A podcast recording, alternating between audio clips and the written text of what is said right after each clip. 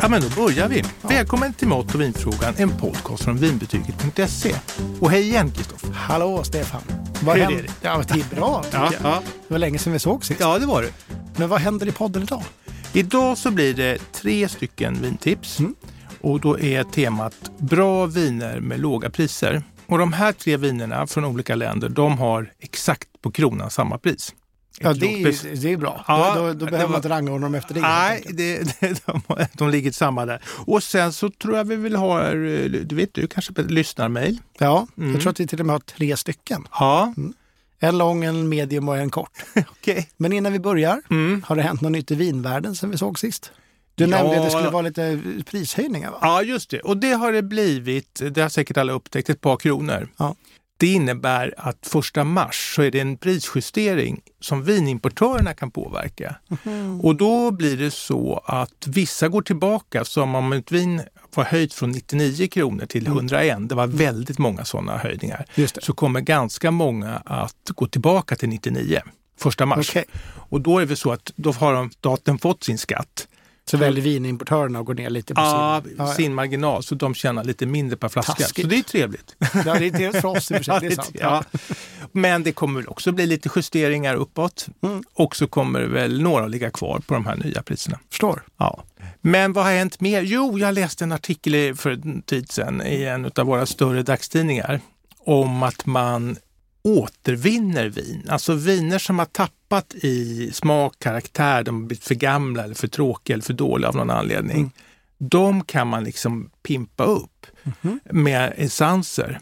Man återvinar dem. Ja, exakt. Och det här görs i något labb som ligger under en restaurang och sen så har man då fyra viner tydligen som har gått upp i restaurangen som är med på vegetariska menyer och sådär. Mhm. Och då har man viner som man kan tillsätta dels eh, färdigt eh, hokus pokus essenser, men det finns också sådana som är att du har till exempel svamp eller blomextrakt och sånt där och då kan du få dem att liksom på något sätt lyfta igen. Jag fattar. Så först tyckte jag wow, det var väl bra och sådär. så blev jag lite tveksam. Ja, men vi har ju en överproduktion av vin i, i världen, det har vi pratat om. Mm. Att till exempel Bordeaux har man ju börjat skänka, hälla ut eller ge bort viner eller sälja väldigt billigt till eh, industrin som gör alkohol eh, av dem istället. Och så blir det parfym eller rengöringsmedel eller vad Just det kan vara. Och då ta viner som redan har gått ut. Det är liksom som gammal mjölk som man ska hotta upp. Alltså jag, jag, jag vet inte riktigt. Eh, jag är lite tvekis till det. Och sen finns det en annan sak om du tillsätter svamp och blommor till exempel. Då är det inte vin längre. Nej, det är sant. Eh, Alltså vin har ju alltid 100 druvor. Ja. Du ser ju inte vinet är gjort av 80% chardonnay, 10% banan och 10% gurka utan det är liksom alltid Ja, är bara vin. Va? Så det där tycker jag är lite fel. Det blir någon must eller någon liknande egentligen det där. Mm. Och sen har jag en lite gnällig aspekt och det är det här som jag pratat vi har varit inne lite på restauranger. Vi tycker att det är både lite ris och ros med restauranger. Mm. Om en restaurang säljer ett sånt här recycling eller återvunnet vin, Mm. då skulle det vara som vintage överhuvudtaget, alltså att som kläder och möbler, att de kostar mindre. Just det. Det tror inte jag att det gör. Tror inte heller det. Det forskare. Så då sitter jag och dricker någonting som liksom är lite pyntat och fixat och, och pimpat med Mm. och så får jag betala mer kanske. Just det. Eller lika mycket. Och då finns det kanonviner som är bra i sin årgång som är bra. Vi ska prata om tre kanonviner idag som är väldigt bra pris. Så skulle varenda restaurang ta in egentligen. Mm. Och så skulle de sälja dem, inte med ett påslag som de kostar 650 kronor. De här vinerna skulle kunna kosta på krogen tycker jag 350-400. Just det. Om jag hade krog skulle Ja. jag ha en vinlista där det var kanonviner som har ett lågt eh, inköpspris och sen Mm. så skulle jag lägga på en så att det är en rimligt pris. Ja, just det. Ja. Just det. Ja, du nämnde att vi hade någon sån här eh, återspel på det här restaurangpratet där. eh, Mm. Mm. Exakt. Det är Johanna som har Mm. skrivit till oss. Och hon säger så här. Hej Stefan! Tack. Jag tycker också att jag ska ha ett hej. Ja, det tycker jag. Ja. Hej Kristoffer, säger Tack hon. för- ja. Säger Johanna. Precis så. Mm. Tack för en mycket trevlig och lärorik podd. Ja. Varsågod. I avsnitt 75 så pratade ni inledningsvis om erfarenhet från att beställa vin på restaurang och att man ibland som gäst kan bli misstänksam att servitörerna fyllt flaskan med bag-in-box-vin. Väldigt tråkigt om det går till på det viset och det håller vi ju med om. Jag, Johanna, jobbade som servitris i London, i Chelsea under flera år. Och när gäster beställde vin per glas så var det väldigt noga att vi som servitriser mätte upp exakt de milliliter vin som gästen beställde.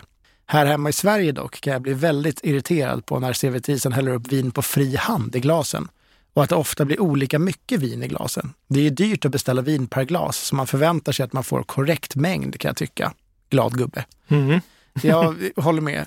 Verkligen. Hon ser också fram emot nästa poddavsnitt och vi är jättetrevliga att lyssna på. Det är ju trevligt. Tack Johanna. Då gör vi någonting bra. Ja, ja men jag, jag tycker allt det här som har med vin och krog att göra ska vara by the book och på riktigt. liksom. Mm. Ibland så får jag en känsla att man på restaurang tycker att man vill vara lite snabb och lite man häller upp bara sådär.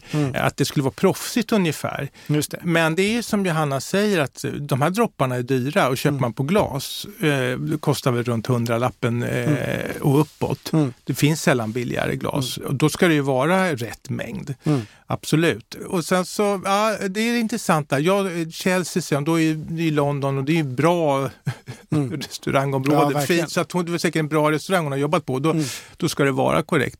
Jag tror väl att restaurangerna ska fundera lite på eh, de här sakerna faktiskt. Mm. För att man vill ju inte känna sig lurad. Vi har ju också sagt att vinet kostar ju ofta mer än, maten man Mm. äter. Mm. Och den är ju färdig, de behöver ju inte laga det. Det är ju egentligen väldigt enkelt att göra på ett bra sätt. Och så är det väl inte heller i Chelsea? För övrigt. Att, att vinet är dyrare än maten. Det är väl det är inte det en ganska svensk Ah, grej? jag tror att det kan eh, ligga något i det du säger. Det är i alla fall mycket, om det är så stor skillnad i Sverige Mm. så har det nog närmat sig där Mm. i de flesta andra länderna än i Sverige. Eller hur? Ja. Vilket också gör att det är både billigare där Ja. och man är mer exakt. ja. Det, det blir dubbeldåligt det här. Kul att du återkopplade Johanna och har någon annan och fler återkopplingar. Det är bara att mejla till stefanetvinbetyget.se. Mm. Men vi har också två lyssnarfrågor till, men vi tar dem efter vintipsen tänker jag. Okej. Vilket är vintips nummer ett? Då har vi ju sagt så här att det ska vara lågt pris. Mm. Och då finns det ett vin som vi har sänt till Australien Mm. som har varit på topplistan och nu är tillbaka på topplistan med höga Härligt. betyg. Ja. Och det här är då Penfold som är ju en eh, väldigt erkänd stor vinproducent. Det här är deras bästsäljare. Det här heter Konunga Hill. Okej. Och den är gjord av en blandning av eh, Shiraz och Cabernet Sauvignon. Så de har liksom fått det här att bli fylligt, fint vin som Mm. är lite fatlagrat. Mm. Mycket smak om man gillar det, men det är inte strävt och elakt sådär. Nej. Så det här eh, är ju en riktig favorit och eh, är så speciell att de gör viner för 6 000 kronor och så gör de det här. Vet du vad det. kostar? Säkert inte så mycket. Nej, 101 kronor. Ja, ja, perfekt. Ja. Ja. Så det är ju en spännvidd och då kan inte Penfolds riska att göra ett vin som är halvdant för då spiller det över. Vi hade ju ett vin för 270 kronor innan jul som Mm. var från Penfolds. Så att det här, de måste göra det här by the book och det gör de verkligen. Ja, exakt. Jag Ja. fattar. Men en hemlis, Kristoffer. Ja, första mars kommer det kosta 109. 109? Ja, Det är ju jättemycket. mer. Åh nej! Så är det. Det vet jag inte ens om vi fick berätta här. Ja, vi, det, vi, ja. Vi gör det. ibland gör vi som vi vill. Ja. Och du sa att den fanns i halvflaska också? Ja, och den kostar i dagsläget eh, 66. Okej. Och det är ju superbra hemma. Men eh, man eh, skulle vilja ta eh, ett glas vin en tisdag, onsdag, inte lust att liksom dricka en hel flaska och man ska upp nästa dag och sådär. Mm. Och det tycker jag man kan ha några sådana här hemma halvflaskor. Det går alltid åt tycker jag. Mm. De går åt fortare än de, än de hela hos oss. Jag förstår. ja. Så det är också bra. Eh, nya priser på den vet jag inte. Och vad är det för artikelnummer på den då? Det kan ju vara bra att veta, va? för det här heter ju då Penfolds Canonga Hill Shiraz Cabernet. Just det. Det finns nämligen en vit chardonnay. Så egentligen så, Shiraz Cabernet säger ju att det är ett rött då. Men det kan vara lite långt. Så då kan man på Systembolaget bara säga 62,53. 62,53. Mhm. Otroligt. Ja. Och då har vi kommit till vin nummer två. Mm, För mm. samma pris har du lovat. Just det. Ja. Då åker vi tillbaka från Australien till eh, Portugal i Europa. Det är en bra resa. Ja, och där har vi då en favorit som eh, är med på topplistan också och har varit länge. Och det, vi, alltså jag kan ju tycka att det är bra att ha de här säkra korten, Mm. speciellt om man betalar lite mindre. För där kan det vara ganska knepigt. Där kan man få viner som inte alls är roliga. Mm. Det heter då Segredos och det betyder ju då hemligheten. Är det där med nyckeln i? Precis ja, just ja. Vinet heter ju Segredos för att vinhuset Casarelvas i Alentejo hade ju naturligtvis som alla vinodlare problem när det var diktatur och vinmakeriet skulle styras eh, i detalj i Portugal. Och för att bevara de metoderna man tyckte var viktiga att göra ett korrekt vin på gammaldags riktigt sätt så kallar man det här vinet då segredos. Så det är bakgrunden till det. Förutom då att man gör det här ekologiskt efter konstens alla regler så tar man även då ett stort socialt ansvar kring hela vinproduktionen. Det är mm. den vingården i Alentejo som har får som betar mellan eh, vinankorna just det, för att få bort ogräs och ohyra. Jättemysigt. Ja, och så har de eh, andra såna här saker. Korkeken som då är lite utrotningshotad, den värnar man om också mm. i, den här regionen. Och se till att nyplantera och försöka hålla det vid liv på alla sätt och vis. Och de har vindsnurror för el och allt möjligt Just sånt här. Ja. Det. Så det här är liksom the good guy verkligen. Mm. Och viktigast av allt är ju förstås att det är ett ypperligt vin för pengarna. Mm. Och vad är det för artikelnummer på den här rackaren då? Ja, det är ett ekologiskt artikelnummer. Jaha, Ja, visst förstår du. Det är 2603. ja det är väldigt ekologiskt. det är inte en enda åtta Ja. där i. Och vad är vin nummer tre då? Mm, jag tycker vi ska ha ett vitt också. Ja, det tycker jag låter som en bra plan. Mm, och då har vi en nyhet på Systembolaget Jaha, och på topplistan ja, med toppbetyg. Dubbelkul. Ja, dubbelkul. Och då åker vi eh, från Portugal till södra Frankrike. Inte så långt alltså. Nej, det är lite Nej. lagom. Ja, lite lagom långt. Och det här är ett vinområde som är inte så jättekänt Nej. som eh, Bordeaux, Bourgogne och alla de här. Mm. Det här ligger vid foten av bergskedjan Pyrenéerna. Mhm. Den, den är ju som en gräns mellan södra Frankrike och norra Spanien. Just det. Ja. Och här odlas detta vin då, som heter Saint-Mont. Aha. Och det är gjort av speciella druvor som är lite utrotningshotade som man ser till att man återodlar eller får igång igen. Så att de inte, och de heter roligt. då Gros Massin, eh, Petit Corbeau och Arifuyac. Arifuyac har jag faktiskt aldrig talat om. Eh, Spännande. Ja, det här är spännande. Pimont Pyrénées står det så här. Så här va. Just det. Och det här är ju torrt vin. Låg sockerhalt och det har de här två också. Mm. Eh, de röda, mindre än 3 gram per liter. Det här är ju då ett, ett liksom fruktigt, aromatiskt, men det är elegant också. Lite åt Sauvignon Blanc-hållet. Så du kan ha det både till, eh, säger då ljust kött och till fisk naturligtvis, men också som en drink eller bara att dricka iskallt. Det är jättegott. Okej. Det här är årgång 2020. Det Okej. innebär då att det här har de lagrat i ett par år för att få det extra utvecklat. Just det. Så det är ett ambitiöst vin trots det här låga priset. Verkligen. Jag kan också berätta att det här har ju då vällagrade, välgjorda vinet. Det har kostat 139 och nu kostar det 101 kronor. Okej. Ja, så det är ett kanonpris. Du nämnde innan att det var någon av de här som hade fått jättehöga betyg. Ja, just det. Är det det här? Ja, och i Decanter som är då ett internationellt eh, vinmagasin som har då eh, ratings som är respekterade. Det är inga köpta konstiga knasiga ratings utan det är på riktigt. Mm. De har givit det här ganska, eh, vad ska jag säga, vinet med, med relativt lågt pris 95 poäng på en 100-skala. Åh jäklar. Ja, Ja, det är jättehögt. verkligen. Ja, så det här är ett spännande och, och bra vin som man ska prova om man gillar vita bra viner. Men för För- 101 kronor låter det som ett kap. Absolut. Vad är det för artikelnummer på Samon l'équipage préserve? Bra Kristoffer! Det där var musik. Egentligen du, kan du bara gå in på Systembolaget och säga det. Du behöver Ja. inte säga artikelnumret. Nej. En gång till. Samon l'équipage préserve. Ja, vi godtar Jag det. vill jobba lite med franska, Ja. men ändå. Men om du skulle glömma det på vägen dit Ja. så är det ett, trevligt artikelnummer. Lite anknuten till Pyrenéerna. 2448. Ja, de återvinner fyran där i mitten. Ja. Då har vi faktiskt två stycken lyssnarfrågor till som Mm. jag utlovade. Härligt. Det är från två stycken olika Kristina. Mm. Men vi börjar med Kristina 1. Mm. Hon har en fråga om matchning mellan mat och vin. Yes. Det här brukar du vara bra på. Och säger hej! Önskar hjälp med ett gott vitt vin att dricka istället för champagne. Har gäster som inte gillar bubblor men som uppskattar gott vin. Tilltugg blir crostinis med anklevermos, päron och balsamico. Tacksam för din hjälp, Stefan.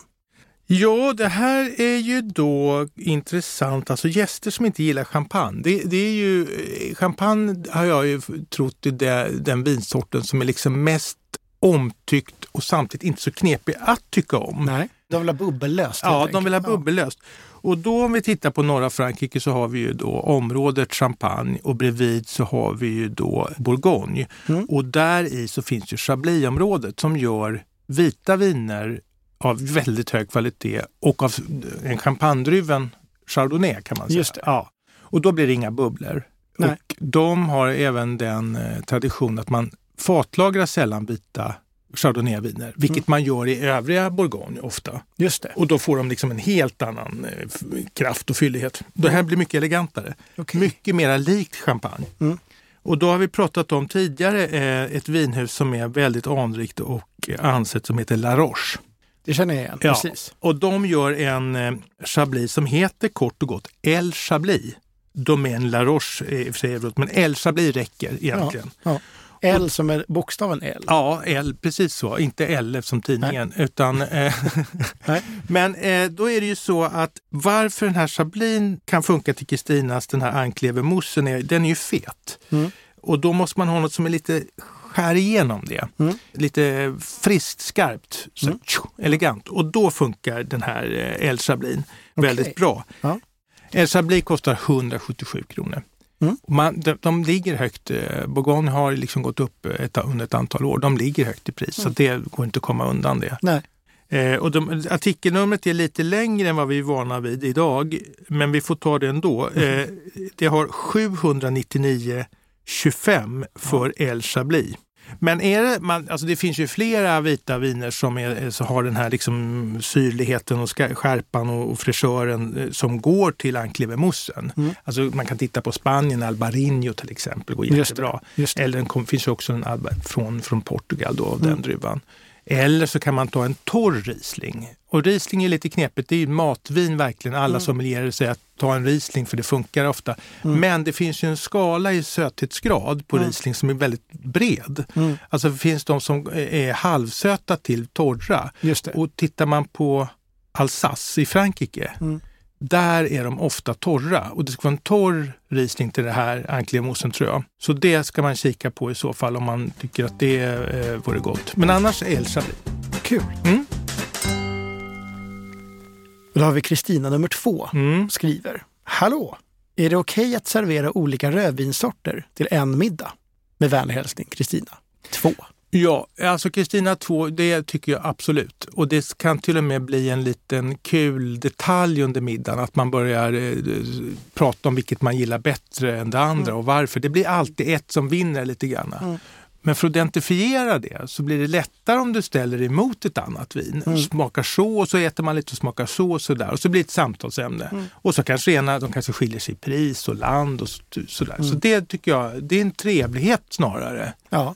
Och sen vet man aldrig hur det ska gå med det där. Nej. Jag hade eh, killkompisar på middag och hade lagat en, en stor bœuf bourguignon, en, en jättegryta så här. Och då hade jag en tanke om att ta de stora vinområdena, de kända, Mm. från Frankrike, Bordeaux Bourgogne och från Mm. Italien, Piemonte och Toscana. Just det. Och så skulle det vara blindprovning då. Och då är det inte någon tävling att någon ska säga tuppen ja, jag vet liksom och sådär. Mm. Utan det, det är snarare att man ska hitta det man tycker är godast liksom, bland de här. Just det. Och då var det, de skilde sig pris då lite grann, eh, från 170 upp till 500 ungefär. Det var lite pyssligt för jag hade då, alla hade fyra glas, men man blandar ihop dem, det har jag sagt tidigare. Man gör det ofelbart. Tvungen då kom jag på till slut vad jag skulle göra. Jag vill inte skriva på min tuschpenna på glasen och sådär och hålla på. Eh, utan jag tog eh, såna här post-it-lappar och så rev jag av Ja. tejpdelen så skrev jag 1, 2, 3, 4. Just Och så stod med den ordningen. Och då ganska snabbt så blev det så att fyran blev favoriten. Mm. Och fyran var det billigaste utav dem, det för 170 och det var från Bordeaux. Okej. Det var en väldigt bra årgång 2018 i och för sig? Mm. men ändå. Och det är lite intressant. Och då var- hade jag ju tyckt att det var kul med en sån här lite tegelfärgad från Toscana, en Brunello. Just det. Eh, och den, ja, den kostar 500 och den, den, fick, den, var, den tyckte man också. Mm. Men det var en, ett vin, en Pinot Noir, då, som är ett ypperligt vin det här, som var nummer ett i provningen, som inte klarade sig mot Boeuf Bourguignon. Nähä. Alltså den var Ja, för, just eh, den var för kraftig, den den här grytan. Vet, det är lagerblad, det är Mm. vin förstås, det är lök, det är morötter, det är, Mm. är brynt sidfläsk, brynt eh, högrev och så har du puttrat och så här. Och då hade jag kollat upp det här med någon och sa, vad tror du om det här? Kan man köra det här till en böff? Ja, ja visst, visst, visst. Mm. Och, så, och då, så då var jag lite sur på mig själv, att jag inte hade tänkt till där. Jag skulle, jag skulle gått på något kraftigare. Mm. Men dagen därpå så drack min, min fru Pinot Noir-vinet med en, eh, vi brukar alltid prata om hårdostarna, eh, Comté och Gruyère om där. Mm. Och då var det fullkomligt lovely. Och jag skulle egentligen haft ostar efter min gryta till killarna så mm. att man hade kunnat se en annan smakaspekt på det. Ja, det är sant. Ja, men då kom det in en efterrätt och så blev det massa, ja, man hojtade och sådär. Ja. Men ja, så att jag tycker Kristina verkligen ska tänka på det där. Och jag tycker alla som ska ha lite kompisar på middag, mm. att det är ganska kul att ha lite olika viner. Det är kul. Det är kul det här när man pratar om vin, tycker jag, på ett ganska lättsamt sätt. Mm. Vi pratar om tusen andra saker mm. än vin, men vi hade ändå ett litet fokus i vilket tycker man om bäst. Det var bara det jag var nyfiken på. Ja. Och jag hade ingen aning själv vilket jag skulle gilla bäst. Jag tyckte nog att Brunellon var lite roligare, men strunt samma. Du visste också vad de kostade? Jag gick bara på bäst. Vill man hitta bra viner som inte kostar så mycket och matcha till en gryta som Boeuf Bourguignon så går det ju alldeles utmärkt med både ekologiska Segredos och Penfusca Noga Hill. Och de kostar ju som sagt bara 101 kronor just nu. Det går jättebra till en sån här gryta.